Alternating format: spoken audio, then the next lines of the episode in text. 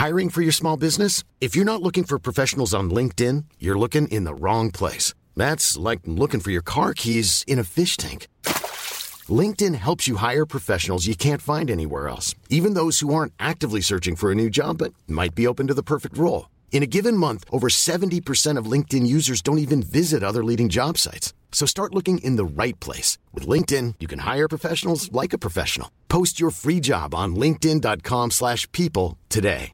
This Mother's Day, celebrate the extraordinary women in your life with a heartfelt gift from Blue Nile. Whether it's for your mom, a mother figure, or yourself as a mom, find that perfect piece to express your love and appreciation. Explore Blue Nile's exquisite pearls and mesmerizing gemstones that she's sure to love. Enjoy fast shipping options like guaranteed free shipping and returns. Make this Mother's Day unforgettable with a piece from Blue Nile. Right now, get up to 50% off at BlueNile.com. That's BlueNile.com. Spring is my favorite time to start a new workout routine. With the weather warming up, it feels easier to get into the rhythm of things. Whether you have 20 minutes or an hour for a Pilates class or outdoor guided walk, Peloton has everything you need to help you get going.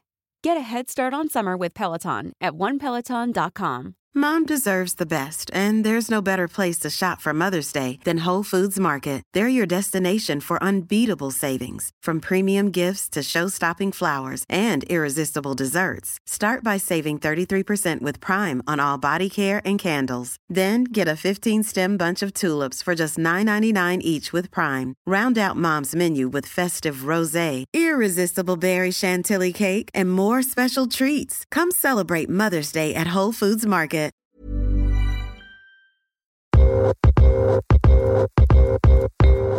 And we're just saying, make the better choice. You don't have to make this choice every single day, but make the better choice when you have the opportunity to.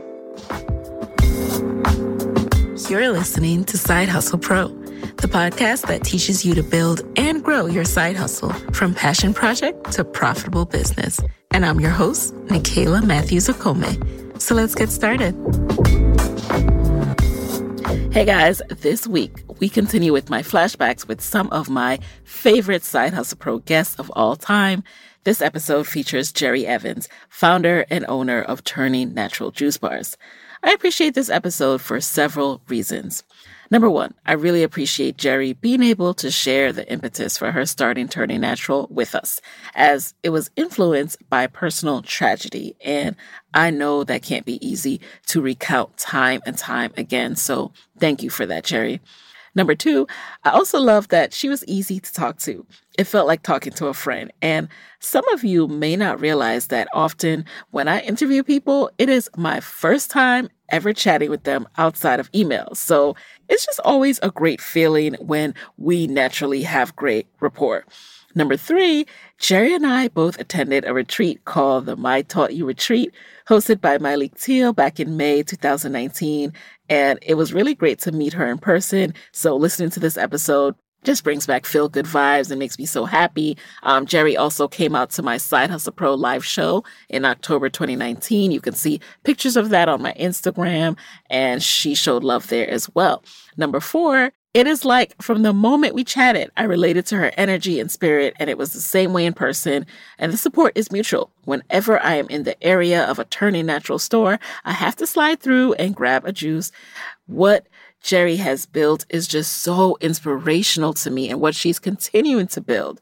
Number five, just yesterday, I saw her post on her Instagram story that in eight years, she's opened six storefronts, employed over 87 people in that span of time.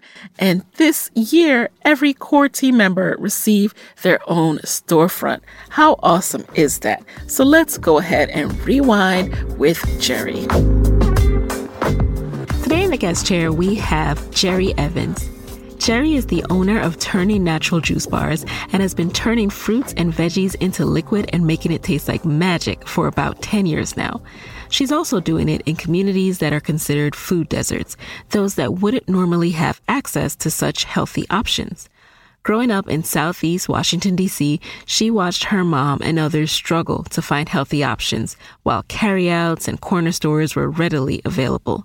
Now, with catchy names like Swizz Beets, Green Latifah, and Mikhail Jackson, she has initiated creative ways to invite customers to try out cold pressed juices they've never had. Now, you can find her spreading the good health vibes and mission everywhere she can. Today on the show, we get into how she transformed a tragic life event into an impactful business that's ensuring better health for underserved communities. Welcome to the guest chair, Jerri. Thank you. Thank you for having me. I'm so happy to have you here. Um, as I mentioned, I was in the juice bar on H Street the other day and I was like, this is so yummy. This is amazing. I'd love to know more about your story. So first and foremost, what was your career path before becoming the owner of Turning Natural Juice Bars? So prior to juicing, uh, I was an aeronautical engineer. I worked for a major company, uh, which was probably one of the main companies in the Department of Defense. Uh, my specialty was F 22 fighter jets. So uh, that's literally my background. I didn't want to be an engineer at first, I wanted to go into fashion, but uh, we had a career fair in high school, and you know, they separated all of the boys with jobs that they believe men become. Um, and they separated the girls with like nursing and teaching. And I didn't know, you know, to be a feminist then. I just wanted to go with the boys. And so I uh, went with the boys and this guy from NASA, a white guy actually, he said women do not become engineers. And wow. I was so, yeah, I was so offended. Um, and I went home and I told my mom, I said, you know what? I don't even want to do fashion anymore. I want to become an engineer. And she's like, that's drastic. okay. so, you know, I just kind of looked into what types of engineering I would potentially enjoy. And, and to be truthfully honest, none of them were remotely interesting. Um, I just knew that airplanes was probably the most interesting to me. And I ended up majoring that at uh, Tennessee State University. So, you were on that path and what did you envision your life looking like before this whole entrepreneurship thing happened? Uh, my first internship was with NASA, and I remember calling my mom during that year, that summer, and I was like, I don't know how people do this every single day for like 65 years. There's no way this could be life. And so I knew that I was going to work for a while, but I just knew I couldn't be that person that worked into retirement and then just, you know, hope to penny pinch uh, whatever they decided I, I, I earned. So actually, I think I was going to probably be an engineer for a while and then I have no idea. so walk us through what was the motivation behind starting Turning Natural?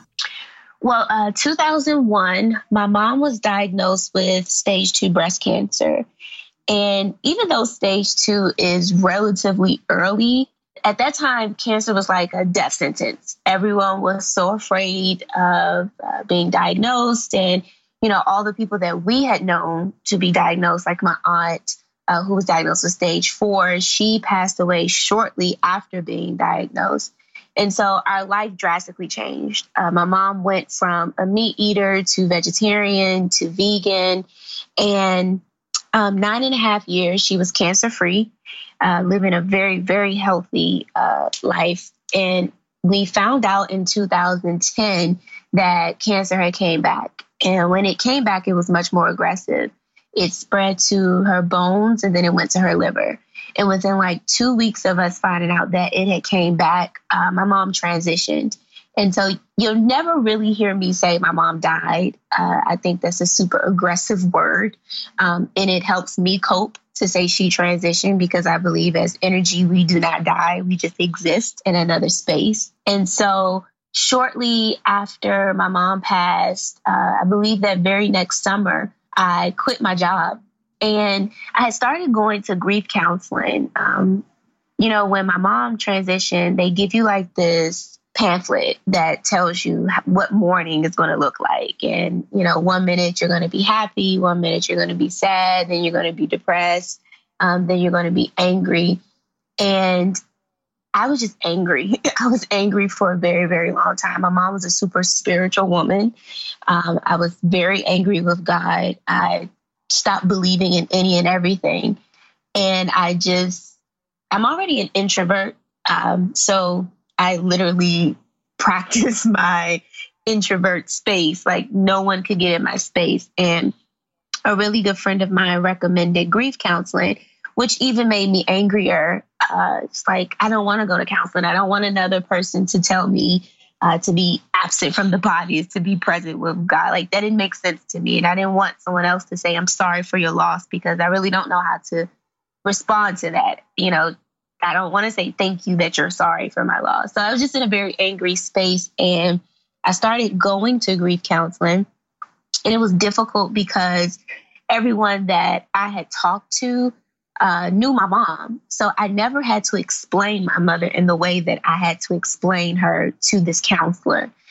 And um, she told me that mourning isn't linear. You're not, you know, going to feel one way today, and then the next day is the next phase in that pamphlet. You're going to feel multiple things on multiple days.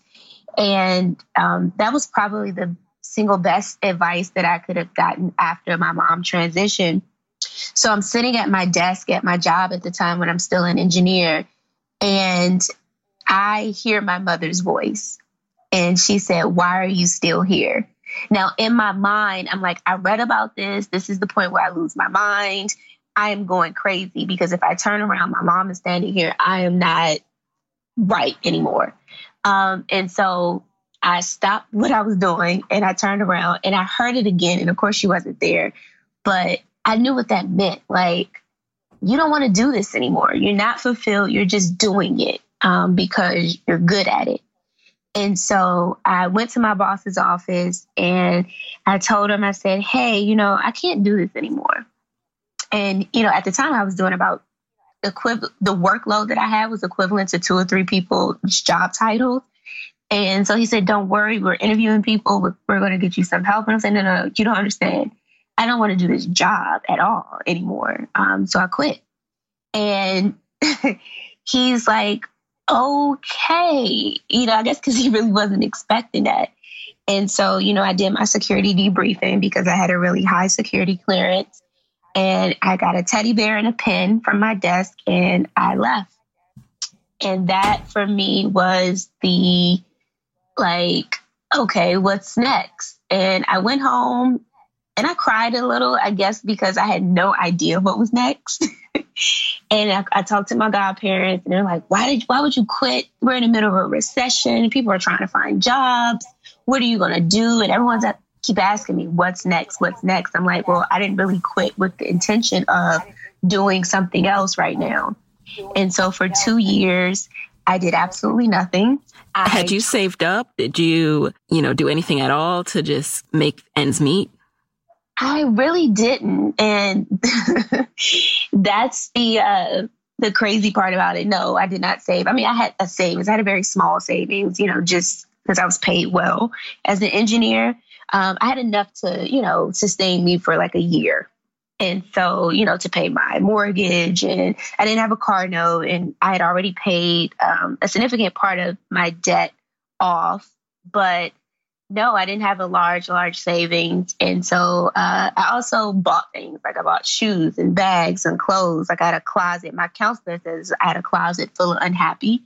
Mm. Um, so, because you know, you're just, you're trying to feel something again. And so I literally, I don't really dream, even to this day, I don't really dream about my mom often. Um, but one night I had a dream about her and she's standing in my bedroom doorway. And she asked me, she said, Why are you so broken?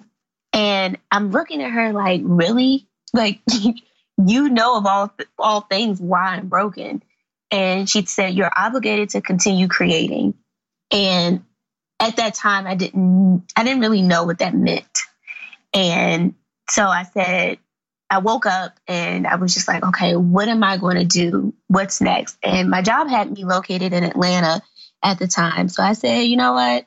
I'm going home. And home is DC.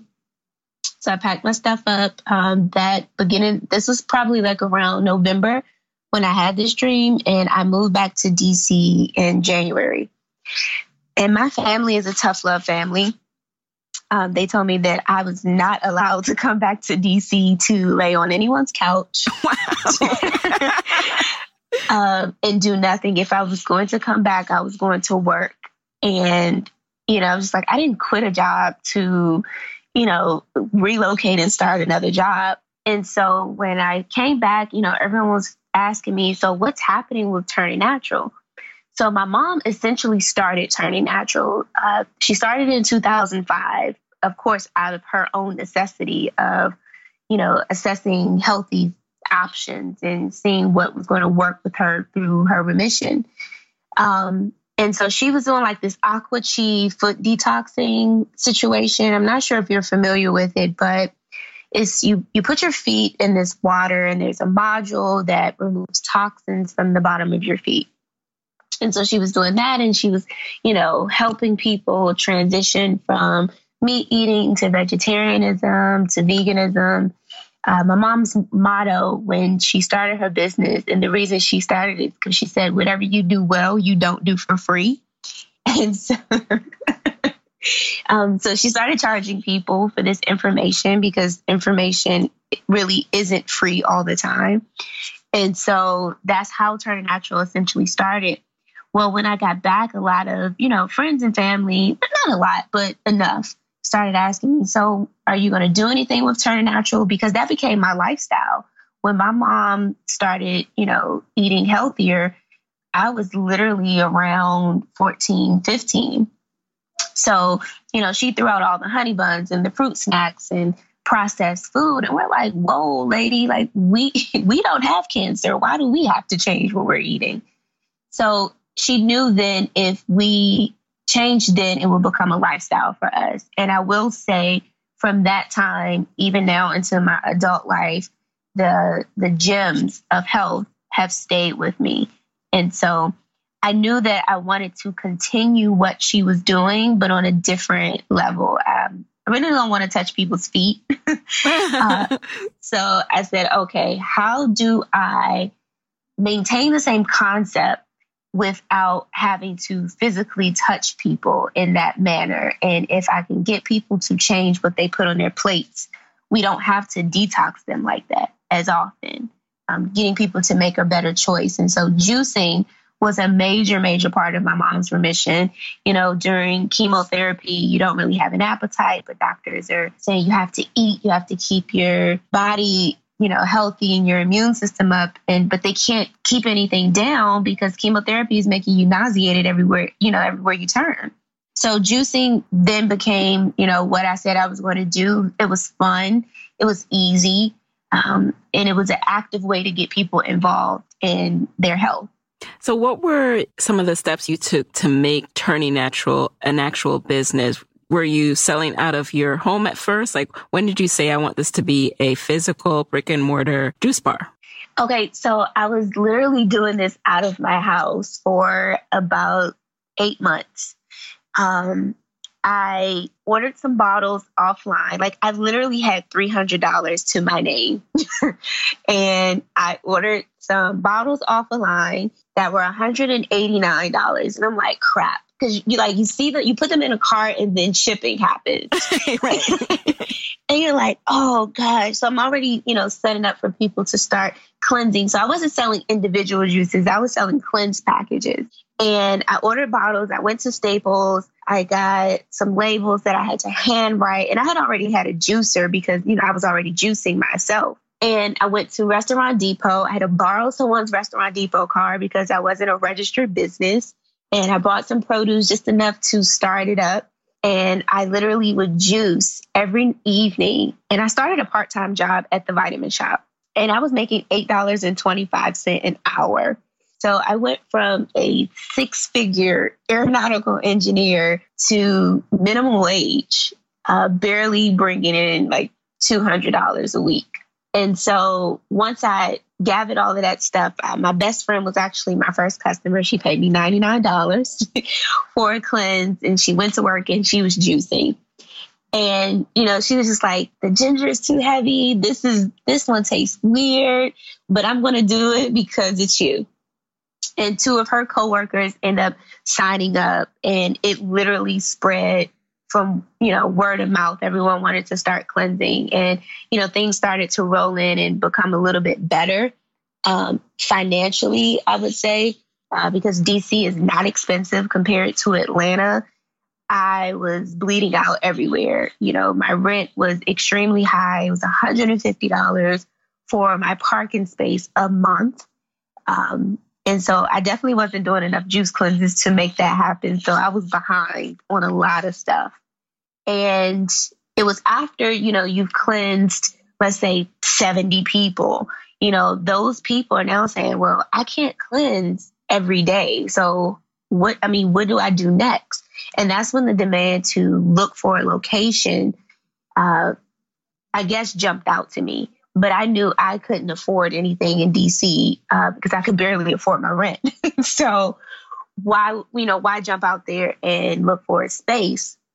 My first space opened up. My godfather had a church um, in a neighborhood that I grew up in in Forestville, Maryland. And uh, he had a cafe that he wasn't using. And he said, Well, why don't you do your juicing here? And just, you know, I wouldn't allow him to let me have it just because I just don't believe business and personal relationships work like that. Um, they can work, but not like that. Mm-hmm. And so he rented the space out to me for a percentage, which really worked for me so that, you know, he still got money. I was still able to get money. Um, and it worked out. And that space was literally like 450 square feet. I went and bought some paint, you know, cleaned it out and, you know, turned it into my own. I think the most expensive thing was the vinyl logo that I had put up, which was like $300. I was so stressed about it. Like, why did I do that? I could have bought product, but I made it work. We were there for about, I would say almost a year and we literally outgrew that space within that year. So who were your first customers and, and you know, how are you marketing? Was it the church members? it was, it was. So I, I was very blessed to have a phenomenal mother. Um, she not only left a major impact on me, but her community. And so, um, a lot of friends of the family and family and friends of hers you know, they just wanted to support in any type of way, whether it was coming to buy a smoothie or coming to buy a juice. And that literally kept spreading word of mouth. I've never done any actual advertising. Um, I never bought any advertising space. I never paid anyone to advertise. And so we've literally um, grown from people just showing up and spreading the love. And then when you outgrew that space, how did you choose the locations then for turning natural? I know you were particular about going into neighborhoods that didn't have these options. Tell us more about that. Sure. So I grew up in Southeast DC and Southeast DC is, I mean, it's the hood. and my mother barely made $30,000 a year. So when she was diagnosed with breast cancer, the sacrifice to shop at Whole Foods and Trader Joe's was a major sacrifice. You know, you have two children, you're by you're doing it by yourself and you are literally trying to survive, literally. And we don't have a Whole Foods in Southeast. We don't have a Trader Joe's in Southeast, but we have a surplus of carryouts. We have a surplus of liquor stores, corner stores, candy ladies, you know, all of these things. And we would have to go to Virginia to just get fresh produce from a Safeway or a Giant and a Whole Foods outside of our community. And that that was a slap in the face. It's like, you know, we live in this community and the Safeway up the street doesn't even provide kale that looks like something I would feed, you know, a, a dog. So that was one of the main reasons I was strategic about placing my juice bar in communities that did not have access because I remember, you know, my mom having to go outside of her community to just get the things that she was now considering her new normal. And I often think about if my mom had had access prior to her becoming an adult. You know, she grew up in Northeast DC on 21st and Benning Road. And that's why H Street location is important to me as well. You know, what if she had those healthy options? What cancer had been a part of her story? And so, you know, not only does she have um, a major impact, if that if my mom's story is that, right? You know, I didn't have access to healthy options. How many more people have that same story? And so I felt it was my obligation to spread that. And so we have one in Southeast DC. We also have one in Forestville, Maryland. I decided to stay in the same plaza where we originally started with the 450 square foot space inside of the church uh, because I was kind of afraid to move far because we took a two month break to build out the second location. Um, and I was so afraid that I was going to lose customers, you know, like, oh, it's just this black business that started and then they couldn't keep up and now they're gone. And it's like, no, we're not gone. We're just building another space. Um, do people understand that? And I knew nothing about being an entrepreneur. I knew nothing about, you know, business license and tax IDs and all of that stuff. So it was extremely overwhelming, but I knew I had to make sure that our stores touched people who were underserved. And what, but what, what's the process of actually opening up these locations? Were you taking on small business loans? Did you utilize your local small business association at all? Well, I, d- I did go to a few SBA courses. Um, I'm very appreciative of the SBA. However, it wasn't as relatable as I thought it would have been.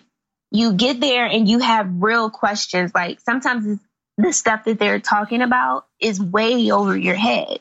You know, they're talking about, I was doing business without a business plan. I, I just knew I wanted to sell juice in the hood.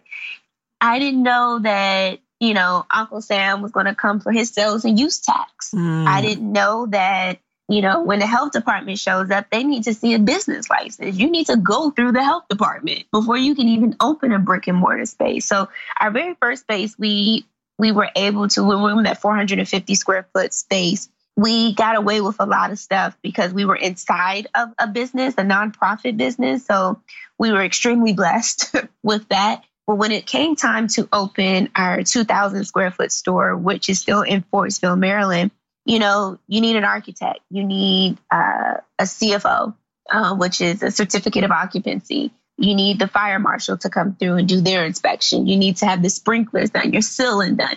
And this was all overwhelming because I had only the money that I had earned from the space that we were in. And I'm so happy that I started to practice financial literacy then, um, because if I would have balled out till I fell out, you know, I wouldn't have money to do the things that I was able to do. And I literally went back to juicing in my home after we closed that small space to reopen the larger space. Because you have a plumber come and say, Yes, let me $30,000 to lay pipe. And you're like, What? What? I don't have $30,000. So what I did, I went to YouTube. and Don't I went you, to- you YouTubed how to put in pipes. let me tell you something. my my landlord is like my BFF because he told me if you screw this up, it is on you. and so I have some really, really amazing people in my life. We went to Home Depot, rented the machine to cut concrete. We had to buy concrete and we went to buy the pipe. Literally, I am juicing and trying to find people to juice for just to afford to do this project this is just the plumbing. This isn't the drywall now. This isn't the FRP. This isn't three compartment sinks. That Forestville location was built off of auctions, um, you know, other business closing down so I can get a three compartment sink as cheap as possible. Bartering with people saying, hey, I'll cleanse for you if you if you help me lay this um this drywall. That was a struggle. That one was a lot um, because I knew absolutely nothing and I didn't have the resources to say this is what you need to do first, second, third, et cetera, et cetera. So at that one, I literally had to learn everything right then and there and get it up and running as fast as possible. Uh, now the second location went a little easier, um, but that one was in DC, and DC is a DC is a horse of another color. So I literally had to learn everything from the ground up.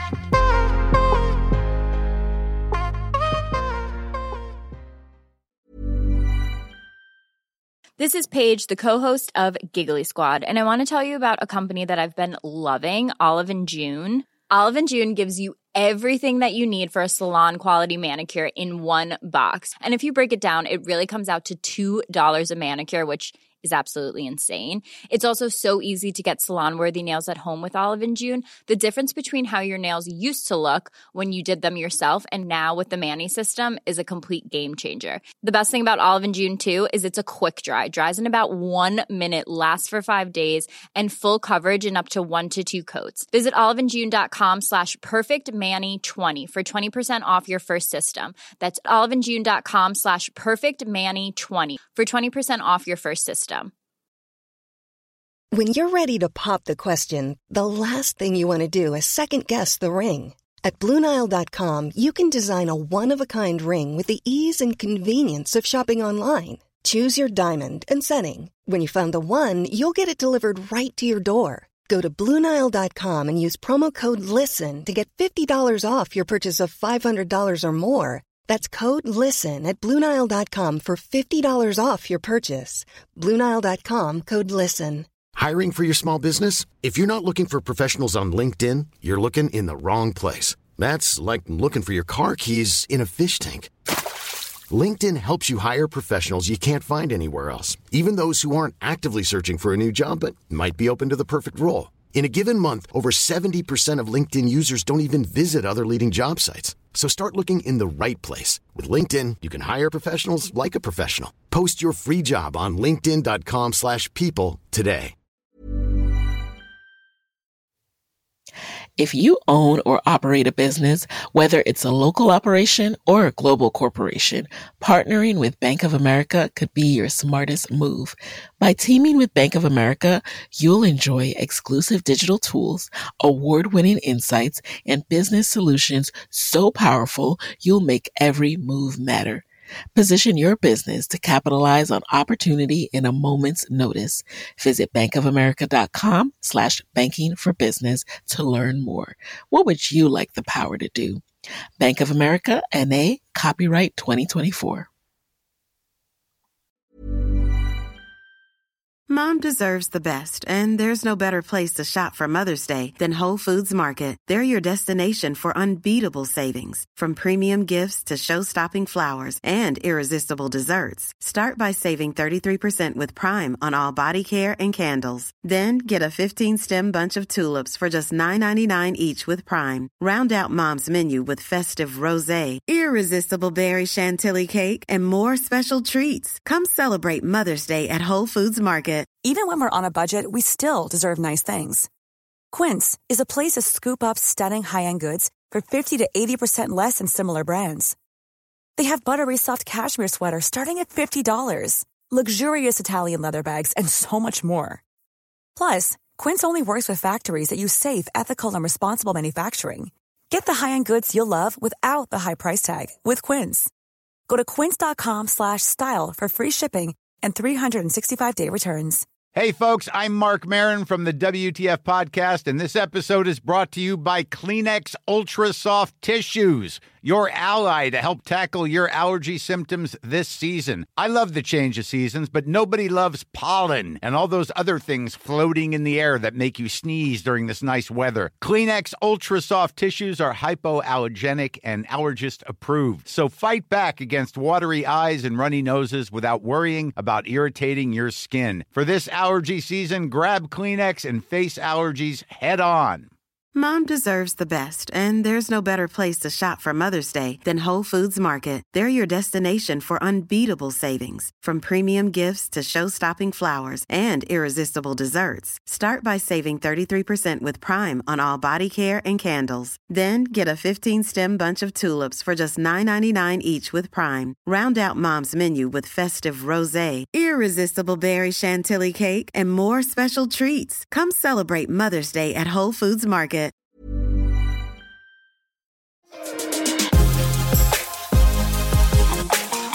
So when you say DC is a little bit different, by the time you were moving to DC, had you earned more from the Forestville location to pay for all of the contractors or were less contractors needed?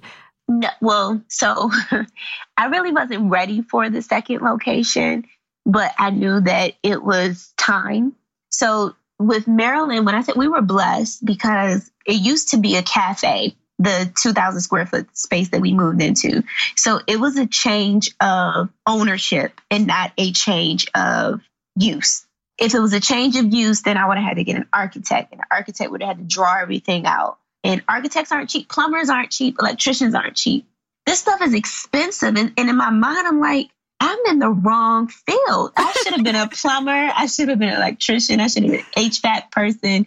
I should have been all of these things other than an aeronautical engineer that literally just put equations together. Um, because these people are getting paid. And I know because they, they're writing me these invoices to say, I owe them this amount of money. So with DC, it was a change of use. And this, it used to be a hair salon. And we, you know, we go down and I'm going to get my business license. And they're like, you have about 30 other steps that you need to do prior to this. And we're set to open on December 7th and it's November 15th. And these things do not just turn around fast. And the reason we had such a fast turnaround, the mayor wanted to do the ribbon cutting. And I'm like, you can't do a ribbon cutting because we can't open because I need an architect to do this drawing. The work is done, the store is done. And so that was a little setback, but you know, she pulled her strings and we were able to get that done. But yeah, it was it was much different. Um, still, there was still so many things that I thought I knew that mm-hmm. I did not know, and still there there weren't anyone there wasn't anyone there to say, "Hey, this is what you need to do." Mm-hmm. And that's kind of like the unfortunate space that a lot of new entrepreneurs are in because there's a lot of people who are business owners and girl bosses and, you know, all the other words that we throw out there so freely. But no one's having these real conversations about, you know, how to get a business license, how to sign up for your tax ID, get an accountant. You need to pay Uncle Sam his sales and use tax. You're collecting it. And please believe PayPal, Square, however else you're receiving money, they're reporting it. Mm-hmm. And when when they see, hey, this person hasn't paid such and such and such and such time, they're going to politely send you a letter saying you owe them X amount of dollars and you have until this date to get that done. So a lot of that stuff, you know, just literally finding out once you get those letters. Wow. But now I'm in a, a much better space. I had, I had to, you know, educate myself on all of those things. And I'm definitely in a better space business wise. Now that you are in these locations, I'm curious to know what some of the challenges are, particularly, you know, you're in these food deserts, right? So mm-hmm. I'm interested in like one foot traffic, right? Do you have mm-hmm. any challenges there? And also changing the, the mindset. Like, is this something when you're next to like a fried chicken spot?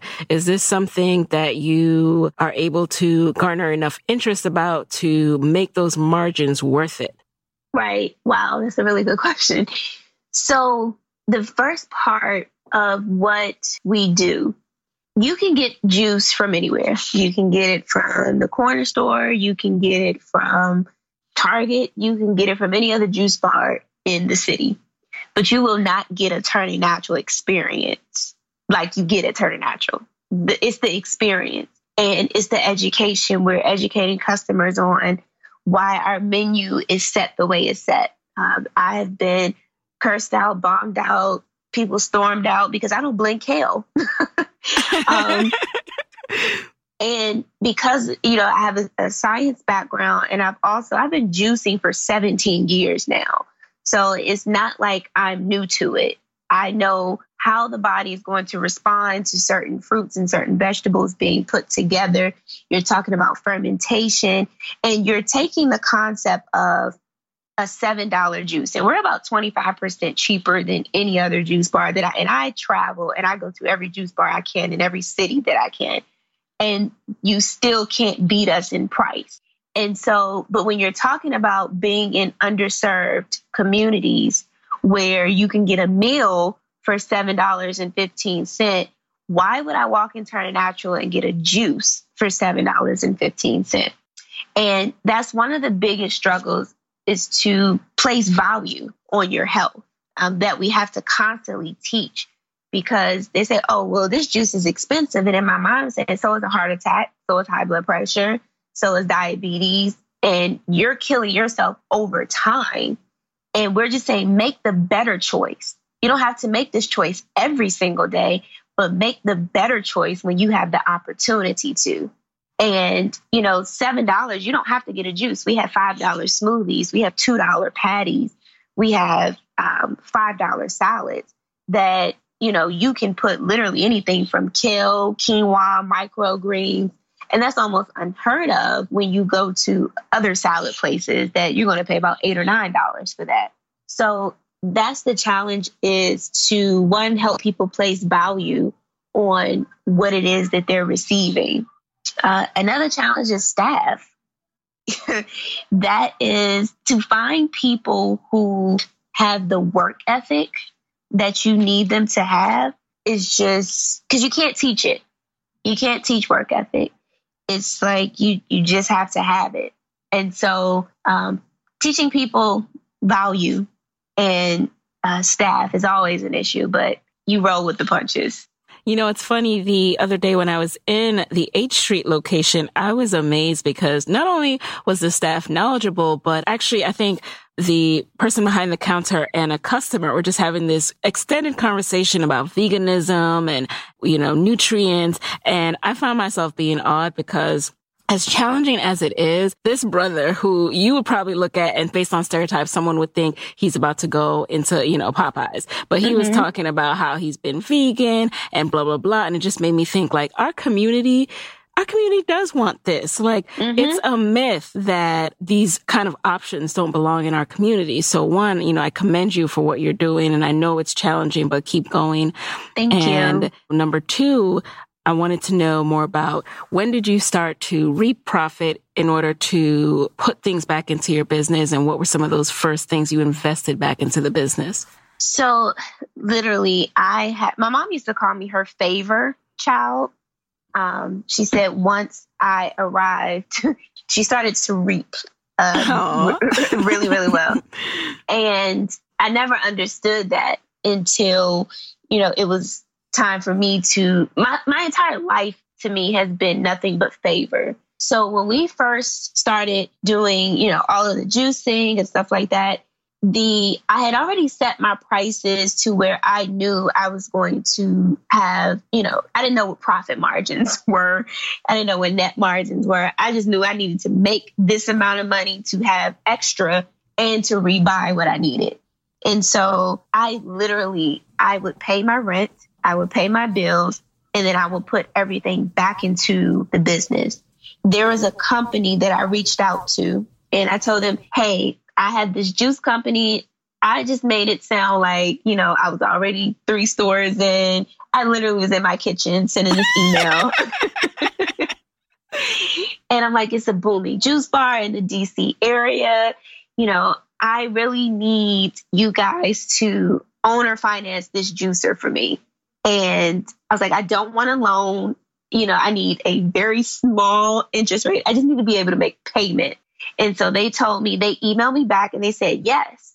And this was my first uh, industrial sized juicer because I couldn't do anything on my little Breville anymore. At this point, I had like 10 people I'm cleansing for, and I needed a bigger juicer. And that juicer was $3,500, and they needed $1,500 down, and then I could make payments.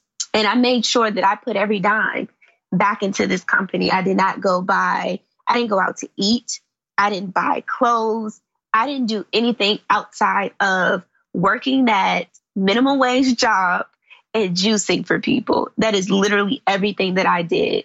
And it's the sacrifice to make things work. Um, and I didn't borrow any money. I didn't ask anybody for anything. I didn't take out any business loans. I literally put everything back into it. I ran into a guy who had farmland. He is a North Carolina A&T graduate uh, alumni, older guy. He owns about 200 acres out in Upper Marlboro, Maryland. And I asked him, I said, I need about five acres. And he said, What are you going to do with five acres? Because he sees this girl who's semi fashionable, like, you're not about to farm. Like, like, sir, yes, I am.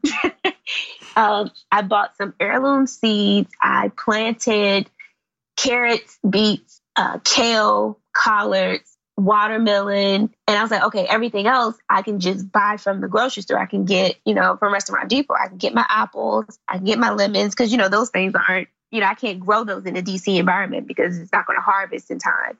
And so I didn't realize how much five acres was until it was time to harvest. You know, planting the seeds, you're just kind of like throwing, he had someone plow the land for me, and I'm just planting these seeds. And they watered, he had a watering system. And I went back out there and I'm like, oh, I'm just going to take a couple of bags of trash bags and grab everything that I need to grab, come home and wash it. Five acres is a lot. I was overwhelmed. There was stuff I, I just left kale. I left kale. I left beets. I left carrots. There's no way I'm going to use all of this. And so um, farming helped me keep my margins down because I couldn't afford to go to Restaurant Depot. And even though Restaurant Depot is significantly cheap, I still couldn't afford it. Um, so a lot of farming uh, I was able to do, and we still work with local farmers. Uh, I don't do any farming now. That was a lot of work and I'm not built for it. So I said, let me let the farmers do what they do.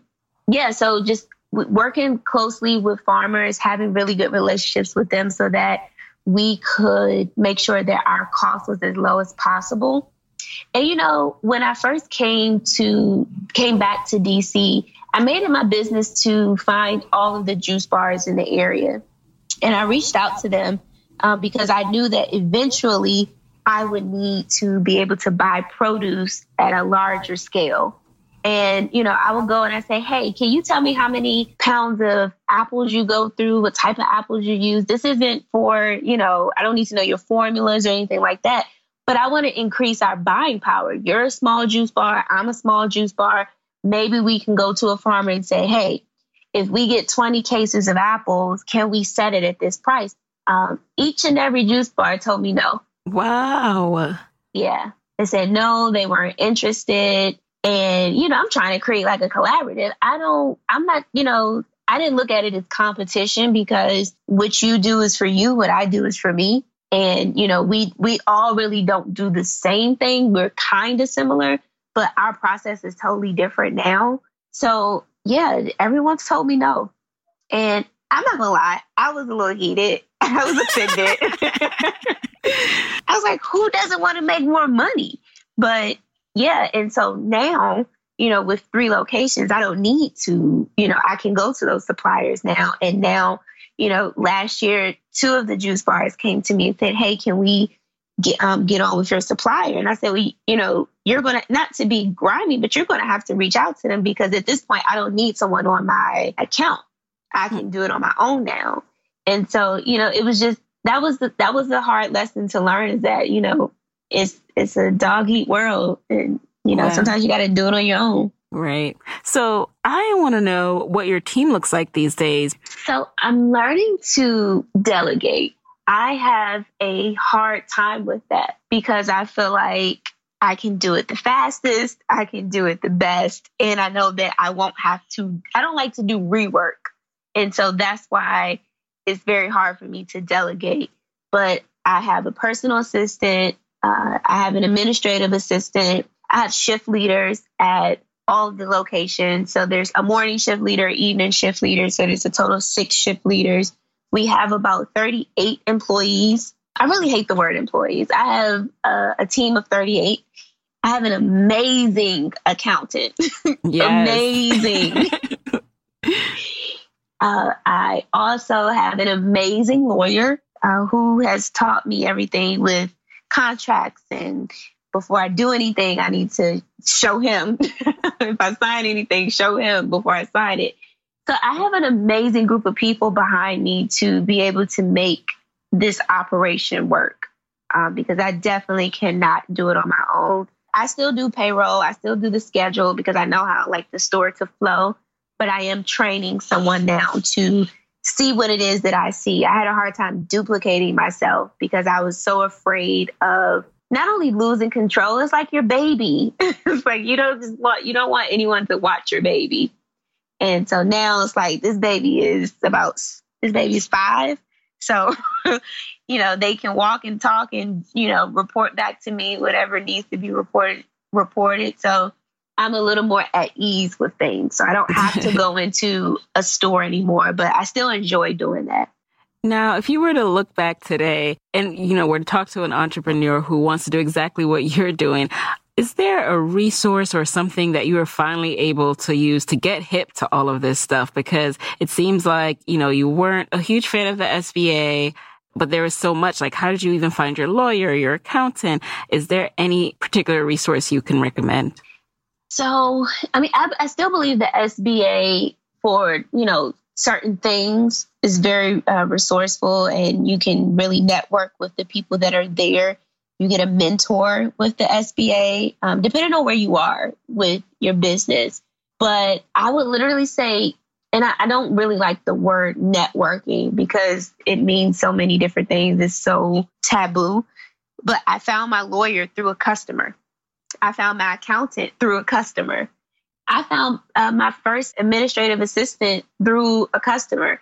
A lot of things is just through other relationships. And so I, I would say that having solid relationships with people definitely helps, you know, ease the the pain of, oh, I don't know where to get this from, or I don't know how to do this your group of people around you, you know, should have a, a, network of people that they can say, hey, I can't do this for you, but I can point you in this direction. Alrighty, now we're going to transition into the lightning round, which is basically when you answer the first thing that comes to mind. Are you ready? I guess. Alrighty, number one, what's a resource that has helped you in your business that you can share with the Side Hustle Pro audience? So, okay, there is this book that I read called The Profit First. And The Profit First is by Mike Michael which something. but if you look it up, uh, Profit First, his first name is Mike. It talks about, um, I think, being financially secure in your business and understanding your finances when it comes to business is extremely important it helped me, you know, move money around legally. This isn't nothing illegal. Um, um, showing you how to delegate yourselves and use tax, how to pay yourself, what you should pay yourself, what you should be paying other people, how you're supposed to be putting money back into your business, being realistic about growth. That book was amazing um, to be able to get that information and not have to wait too long into business to figure it out. Who inspires you and why? I have been obsessed with Myleik Teele for about, I would say about three years now. I I love everything about her. I think that, you know, she actually is probably one of my resources that she doesn't know that she is. Um, I faithfully listen to her podcast books that she recommends, to me, she's the realistic entrepreneur.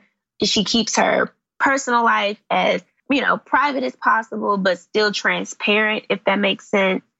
And, you know, just her business savviness, how she maneuvers from, you know, Curlbox to how she keeps reinventing Curlbox in many different ways.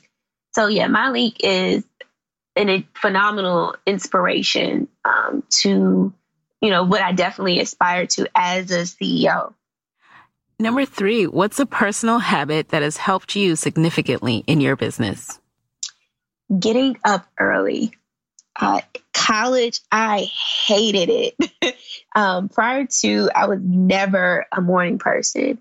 Now I am up every single day around, I would say around 4:30.